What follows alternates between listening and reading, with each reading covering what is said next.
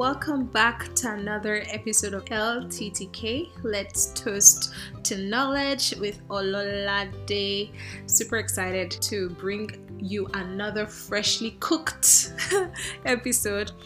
In my last one, I spoke about some interview questions to anticipate and how to potentially answer. And it only makes sense that in this episode, I talk about what to do after an interview. So, this is not a traditional list. Sometimes it may not even be chronological. So, I just summarize some of the things that I think would be very helpful to do when you've had an interview. And I hope they are useful to you. Let's go. The first thing that I would recommend is a reflection period. And what does this mean? It means that you take some time after the interview to reflect on or think about or ponder on the questions that you were asked. Think about the conversations that you had with the hiring manager or the interviewing team and your answers, the answers that you gave, and just write them down. I actually have a book that I used during my interviewing phase and I liked to write down all the questions that was asked me at different stages of an interview because it just gave me an idea of what questions to potentially expect in the next round or even how to prepare for another interview with another company. Because usually what happens is that these questions are similar. Yes they're different companies but it's sort of similar. The questions are usually similar. So if you write down these questions, you can prepare yourself, you can practice more and even brush up your, you know, answering skills. The next thing that I will recommend that you do is to relax and let go. Normally, I'm the kind of person that likes to hold on to things. I want to really think deeply and ask myself why did this happen? Why did this person re- um, react like this? Why did they say this? What does this mean? And so on. But you could get into a rabbit hole if you do that. So this is why i would recommend that you just let it go. Understand i get it like definitely you would have probably said some things you shouldn't have under explained overemphasized and so on. Like but it's okay. Like nobody's perfect, right? It's okay to make mistakes. So just make sure that you take the learning experience, whatever it is that you've learned from the interview, hold on to that and let the rest go. Literally, breathe in, breathe out, and move on. Boom. The third thing that I will talk about is the thank you emails. You may have heard of this before, and actually, I wasn't always a fan of writing thank you emails, but I will share something that happened to me, and this should give you an idea of whether you should write thank you emails or not. So, when I was interviewing for the company that I, I now work for, in my final interview for this position that I was applying for, it was a communications role. I remember that I had a conversation with the hiring manager and the CPO, and a question came up that was not necessarily relating to the question or to the interview or my expectation of the interview. And I answered the question to the best of my knowledge because I wasn't expecting it, right? And then after the interview, I just decided that, you know what, I was going to send a thank you email to both of them, both the hiring manager and the CPO, and, you know, thank them for their time and really emphasize some things that we discussed that was interesting to both of us, like me and the hiring manager or me and the CPO, and I will highlight it in the email that I sent. And I did that. And the hiring manager didn't respond to my email, but the CPO did. And apparently, the question that she was asking me was relating to another role that they thought I was more suited for. But there was no way that I would have known that at the time, you know. So, after sending the email the CPO was like, oh, okay, yeah, it's good to know this. Then I will pass you on to the person hiring for this position. And I was like confused because I didn't even know we were talking about in a different position when she asked me that question.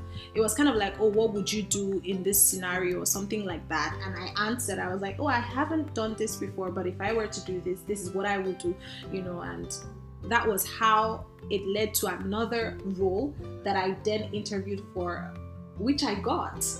And it's really interesting because that new role I got on the recruiting pipeline without applying for that job because I sent a thank you email.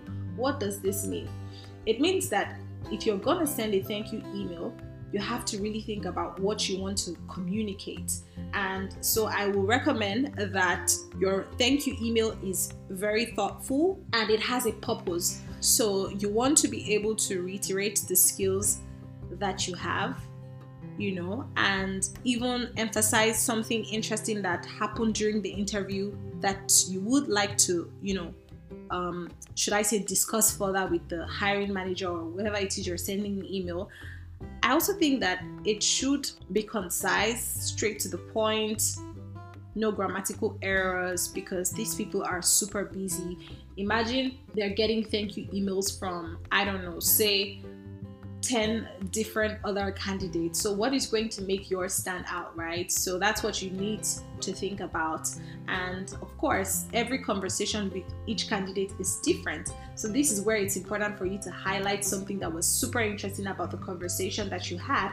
And you think, oh, it, it would be great to, you know, discuss this further and then just see how it goes. I mean, what's the worst thing that could happen, you know, when you send a thank you email? So I would recommend that you do that because it worked for me and I mean, my testimony should be enough proof that it works, it can work.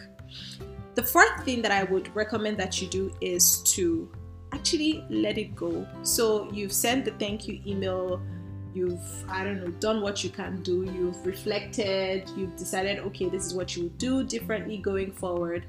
Make peace and move on. By moving on, what I mean is continue with your search. Don't think that because you've had an interview, whether it's the final interview or not, that you have that job. To be very honest, several things can go wrong in a recruitment process. Like you have no idea.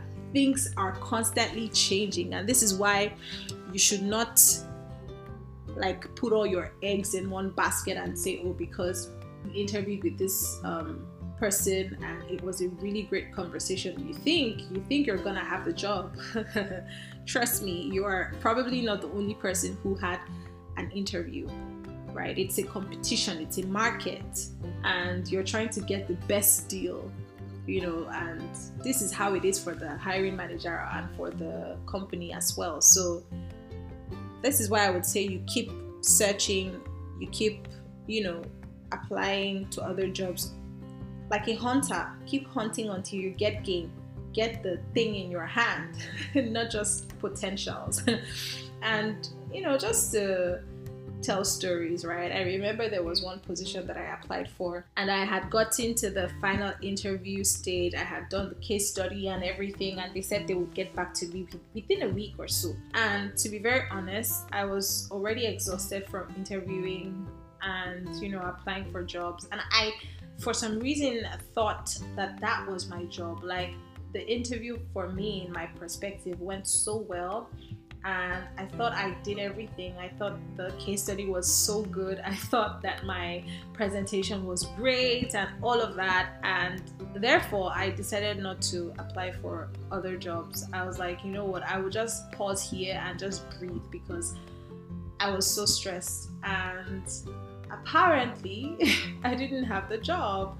And they didn't even take one week they took more than a week to get back to me i remember. I had followed up and then they said there was something going on internally blah blah blah.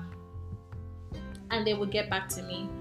And when they would get back to me it was a rejection a heart crunching rejection that made me bawl my eyes out because i was like what I cannot believe I got this. I'm saying all of this to tell you that you have to keep pushing yourself. You cannot stop. It's hard, it's tough. You know, the market is volatile, things are changing. Employers are becoming more picky, you know, so you just have to also keep pushing, right? And whilst you're pushing, I would end it here by telling you that you should keep upgrading your skills, keep upgrading your learning capabilities, understanding that your time will come. Your time, yours, your time will actually come. All right, uh, that's it for this episode. So until I bring another one your way, don't forget to toast your knowledge because what you know is never enough.